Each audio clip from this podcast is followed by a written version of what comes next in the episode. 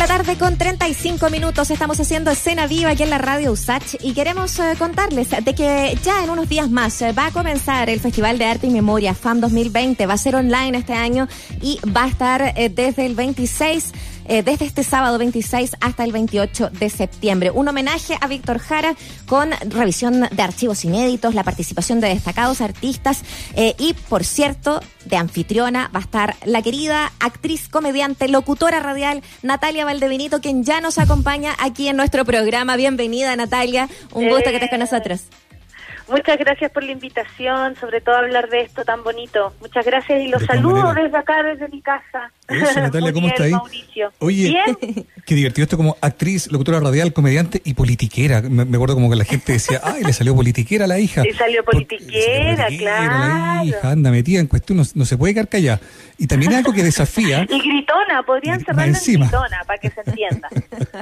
oye, y desafía también esta idea muy del viejo espectáculo de no declarar de no decir dónde está uno, de mejor votar calladito. Y tú claramente eh, eh, te declaras frente a, a lo que haya que declararse sin tapujos, sin problema. Y bueno, también provocando que te, que te, que te funen o que te llegue harta mala onda de repente, ¿no? ¿Qué reflexión hace al respecto, sobre todo por el momento que estamos viviendo, digamos, ¿no? ¿Podemos reflexionar juntos de eso, pues, Mauricio? Bueno, ¿qué, qué- qué le diga? Eh, oye, a mí me parece que, que bueno, que desde ahí me planteé, me, me planteé desde siempre, eh, desde que también descubrí cómo hacer mi trabajo, eh, siempre es una búsqueda, por supuesto, eh, primero de qué tipo de actriz quería ser, luego de qué, queri- cómo quería, cuando descubrí la comedia, junto con el stand-up, se me armó como una historia en, o, o algo que hacer, ¿no? Como una misión. Y, mm, y para mí siempre el teatro fue un lugar donde transformar, donde opinar, donde ir a, al escenario a, a decir cosas, a informar, a reclamar. Entonces se me hace, para mí por lo menos, muy coherente ser honesta con, con, con mis colores, con y, y con y con lo bueno y lo malo que eso acarrea. O sea, me la banco, creo, eh, bastante bien con harta comedia eh, íntima, porque en general a, a mi entorno, por ejemplo, tú yo creo que Mauricio me va a entender esta situación, como que les preocupa más que a uno. No sé si te, te ha pasado, que empieza mi padre a llamarme como, ah, pero Natalia, ¿para qué te metes en el... ¿Cachai? Y yo... Como el eh, temor. Claro, Sí. y, y sí, entiendo el temor, porque también es bastante agresivo a veces el, el ataque y absolutamente artero, porque uno no tiene nada más que hacer que responder con palabras, finalmente, ¿no? Mm. Eh, pero pero vamos para adelante nomás, aprobando con cuática. Oye, pero Natalia, como para cerrar ese tema, eh, ¿ha sido solo como la molestia digital, virtual, así como el, el- bueno, que sea que escribe y te diera mala onda? ¿O has tenido como un episodio, bueno, no sé, más presencial que, que sea como más complicado? Sí, en algún digo. momento ocurrió algo más complicado. Eh, yo siento que también fue un caso como aislado, no sé, no fueron los pacos en este caso, pero fue un caso aislado eh, que sí hubo que ponerle un poco más de atención. Eh, pero sabes qué, no, en la calle nunca, nunca me ha pasado algo incómodo. A veces puedo ver que alguna mirada de algún machito por ahí, tal vez un poco molesto con mi presencia, pero eh, no, eh, se da solo en redes sociales y la verdad es que yo salgo a la calle bien tranquila antes. Ahora tengo el síndrome de la cabaña, no voy a salir nunca más. Y, mm, y, y, y- y solamente puedo decir que desde mi trabajo y desde el, el público no recibo más que buena onda. Mm. Honestamente no, no sería posible seguir adelante si no existiera ese, ese, eso tan grande que es Mm. tan bueno también.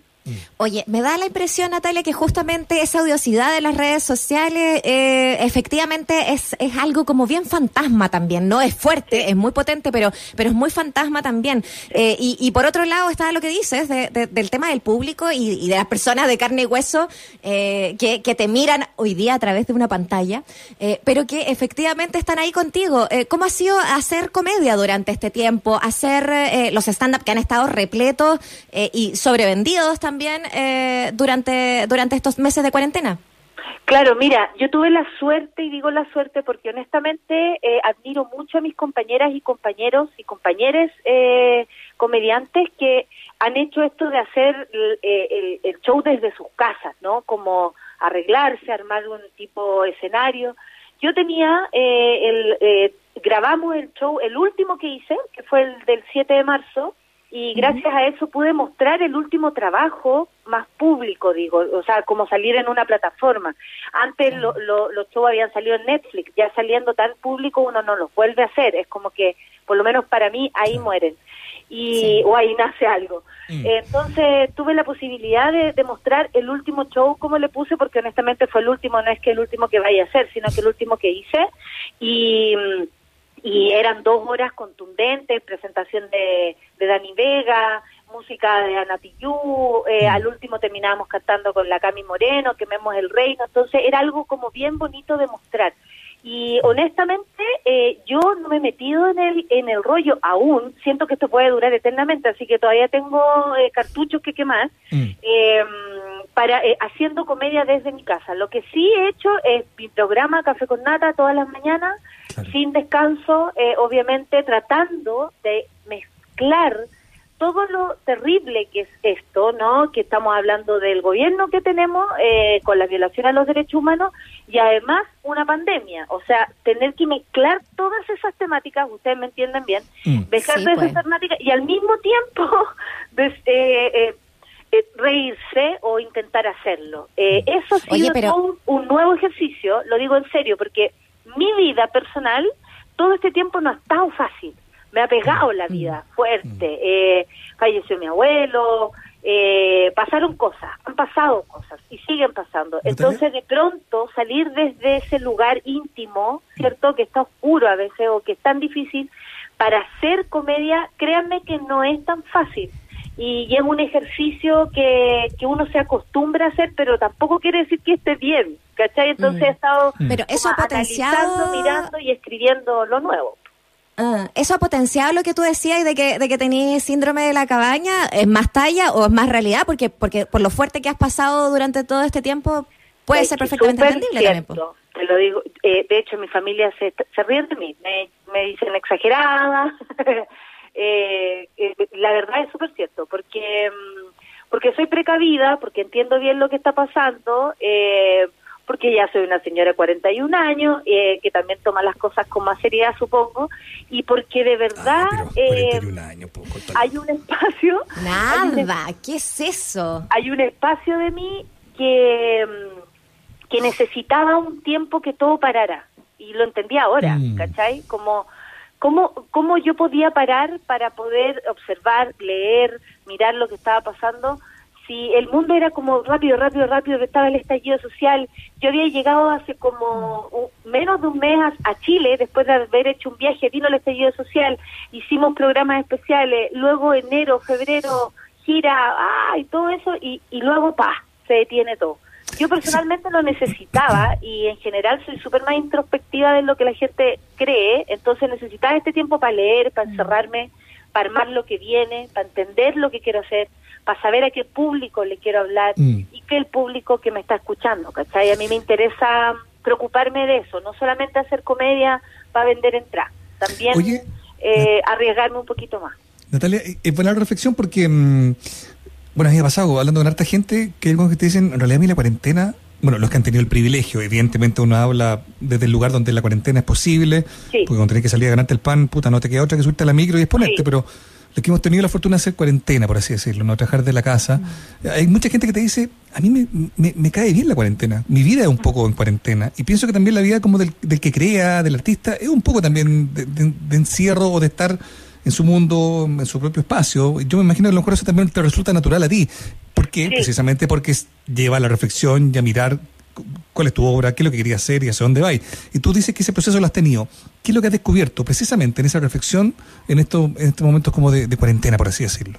Esta etapa? Uy, creo que he vuelto a, a, ver, pasé cuatro años eh, full. Después del Festival de Viña fue muy full todo. Mm. Eh, muy eh, mucho trabajo yo soy muy buena para trabajar me enseñaron así vengo de, de aquello me, me, me heredaron ese valor al trabajo no que por un lado tenía que ver con la pobreza pero por otro lado también tiene que ver con con la reivindicación de uno mismo a través de su trabajo y eso me lo enseñaron en mi casa mm. entonces tengo un apego muy fuerte a mi trabajo un amor pero ese amor a veces me enfermó también, ¿cachai? Y mm. después de cuatro años me di cuenta que que, me, que, que yo estaba un poco perdida, yo yo sola, no no hacia el mm. público, la temática seguía, yo tenía mi show listo, pero eh, ¿qué me pasa a mí? ¿Qué me pasa a mí? Y me lo estaba preguntando. Y sobre mm. todo, ¿a quién le quiero hablar? ¿A qué público le quiero hablar? Y llegué a una conclusión, eh, y es súper heavy que me lo pregunté. De hecho, al último del eh, al final del último show lo dice. Eh, quiero seguir haciendo mi trabajo desde este punto de vista eh, contestatario, feminista, por supuesto, eh, izquierdoso, si alguien le quiere llamar, y, un tanto eh, riesgoso también en ese aspecto, como con las temáticas, pero para la gente que todavía no se atreve a gritar. Como siempre pienso cuando hablo en la radio que hay alguien que está escuchando y que dice, oh, y que ganas de gritar así, o que ganas de, de mandar toda la cresta, por ejemplo. Mm. Y, mm. y, yo siempre tengo la sensación de que le estoy hablando, o ese es mi pensamiento también más, íntimo, de, de hablarle a, quienes aún no se atreven a salir de aquellos yugos, sea cual sea, ¿no? Aquellos closets, sea cual sea también, mm. eh, a esas personas, a las que todavía no se atreven, a las que tienen más miedo que yo. Yo soy una persona miedosa, creo que para para ser valiente hay que tener mucho miedo. ¿Tú encontrás? Eh, soy súper miedosa y con, con le tengo a los temblores, a los ratones, a un montón de cosas, siempre reacciono con susto a las cosas, ¿cachai? Como, ¡Ah! hace mucho calor, ¡Ah! hace frío, como que es mi emoción primaria y lo he ido descubriendo. Entonces, como sé que existe el miedo y como lo conozco, sé que hay mucha gente que tal vez me escuche y considera que yo soy la que rompió aquellas barreras para. Y yo les digo que no, que voy con miedo y lo hago con miedo igual y esa es como la invitación. Entonces, todo lo que eh, vaya a ser de ahora en adelante también tiene que ver con eso, con volver a lo primario, a reírme yo de lo que estoy haciendo, pero también hablarle al, no al público que ya avanzó, que habla en, mm. en, en, idioma, o sea, que habla en inclusivo, que ya entiende, porque en algún momento pensé, oye, a lo mejor tengo que evolucionar en mi comedia tanto como el público. Y de pronto te das cuenta que hay mucha gente que, que todavía está atrás y por muchas Estamos en el proceso. Y sin juzgar, ¿cachai? Le quiero hablar a esa gente todavía. Siento que... Oye, de todas maneras... Es interesante generar el, el, link, Natalia, porque estamos conversando con la Natalia Valdebenito. Eh, vamos a tirarla toda. Politiquera, sí, locutora también, eh, comediante, actriz. Y hoy día anfitriona de el FAM, eh, que es este Festival de Arte y Memoria, y cómo es posible no hacer ese link, de, de, cómo mm. eh, atravesar el, miedo, ser gritona o ser gritón, como lo fue también en su momento Víctor, eh, y que de alguna manera hace, nos vuelve, ¿no? Nos vuelve a interpelar una y otra vez. ¿qué, ¿qué, te parece también esta oportunidad también que se da desde este, esta plataforma, esta vez online, pero que, que nos habla del arte y de la memoria también? Bueno, eh, para mí el año pasado yo participé en el festival, en el escenario, hice mi show eh, y, fue una oportunidad, una oportunidad en la vida. Eh, conocer, por ejemplo, a Amanda Jara, yo todavía me paro los pelos cuando me acuerdo mm. de estar cerca de ella. Y lo digo así en serio, porque siento que, que, no sé, que Víctor, o sea, todos quedamos muy chicos al lado de esa figura tan grande. Entonces, poder participar, me parece que soy honrada de aquello, ¿cachai? Me siento muy honrada. De, sobre todo el día de inicio de este festival. A mí me toca el sábado 26, el resto de los días van a haber otras compañeras, el domingo 27 va a estar Paula Zúñiga, otra gran actriz, o sea, una gran actriz, pues bueno, yo soy ordinaria al lado de Mariana Loyola y, y la Paula Zúñiga, me está ahí, me está ahí, o sea, agradezco que me hayan convocado. Eh, y el domingo y el perdón y el lunes que se celebra el natalicio de Víctor eh, va a estar Mariana Loyola. Grandes actrices ambos días. y el sábado yo no más. Ah. oye te quedaste bajo pero cómo cómo eh, yo no, no, recuerdo bueno la presentación tuya del año pasado pero pienso que difícil debe ser como aceptar la invitación y decir ya voy para allá yo hago comedia mm. puta la historia de Víctor es tan particularmente trágica actuar ahí, en ese mismo lugar. O sea, digo, no sé cómo lo enfrentaste tú, qué, es lo, que hiciste el año pasado, si es lo mismo que ser este año, o si este año más solo de anfitriona, pero también vaya a poder elaborar algo. ¿Cómo se hace para enfrentar una instancia de recuerdo de una persona que murió de manera tan trágica? desde la comedia, digo, ¿no? Sí, Sí, eh, no, este año soy solo anfitriona, no, no, no, no hago el, el rol de comediante, aunque en realidad ayer estuvimos en un ensayo y honestamente siempre se me va la mano para allá. Invitamos a todas las personas a tomarse con humor el, el inicio del festival. A mí me toca más encima el día de la presencia de Víctor en las expresiones del pueblo, de lo cual eh, me siento súper orgullosa, o sea, desde mm. ese lugar. Pero cuando estaba allá, créeme que eh, lo recuerdo perfectamente lo que me estáis preguntando. Mm. Porque actuar en ese lugar, ese lugar siempre ha tenido cuando uno va a un concierto o algo así, uno siempre entra como y da frío. Eh, claro, hablamos del Estadio Víctor Jara, sí. Sí, estamos hablando del Estadio Víctor Jara. Y da frío, da... pasan cosas. Y a mm. mí me pasan cosas. En el escenario me pasan cosas. Yo me entrego a esa situación no mm. me no, no hago como si no ah no vamos a dejar esto aparte porque yo hago comedia creo mm. que se pueden mezclar todas las temáticas en un escenario sobre todo como ese y recuerdo de estar muy emocionada eh, recuerdo de, de estar eh, como de, de, pensar todo el rato si era como digna de estar ahí eh, siempre me lo pregunto siempre digo oye qué heavy lo que está qué heavy dónde estoy metida cómo o sea, ¿cómo llegué acá? Mm. Fueron hasta mis padres, imagínate, estábamos mm. todos muy felices. Mi hermano, que también es músico, le había tocado eh, estar ahí también en ese escenario y todos comentábamos así como qué afortunados somos como familia de acercarnos a esto, ¿cachai? Mm. Entonces lo vivo como como una persona muy como muy muy muy que admira la historia y, y la, la obra de Víctor Jara eh, y que con mucha humildad hace su trabajo. Nos logramos reír igual y me mm. puse, por lo que me acuerdo, me puse brígida, como que me dio rabia, parece. Mm. Mm. Porque después la radio me decían, eh, eh, transmitió otra radio y me decían, oye, qué fuerte el show, no te habíamos escuchado como después de cuatro años, oye, que le subiste el tono. Y en verdad, sí, pues, sentía yo creo una especie de rabia, una especie de de rebeldía adentro, que me hacía como mm. decir, no, este no es un show igual a otro, este es mm. otro escenario. ¿Y, se ha agudizado esa rabia este año? ¿Y sentí cómo? Sí, se ha agudizado esta, esa rabia este año, Natalia. Sí, obvio. Hay tantas razones para tener rabia. Sobre los motivos. Amor y rabia, claro. Mm, y aparte que la rabia eh, es movilizadora, a mí me ha salvado la vida más de una vez y, he aprendido también a, articular mi propia rabia. ¿Cachai? Eh, yo ese día me acuerdo eh, que está el, eh, hay un puesto como que está reservado de Víctor para siempre ahí mm. y era como ojalá ojalá me pudieras ver, ojalá pudieras ver mi trabajo. De, eso sí me acuerdo, mm. muy claramente como de esa sensación. De mm. hecho me emociona de nuevo cuando me acuerdo. Sí, es emocionante.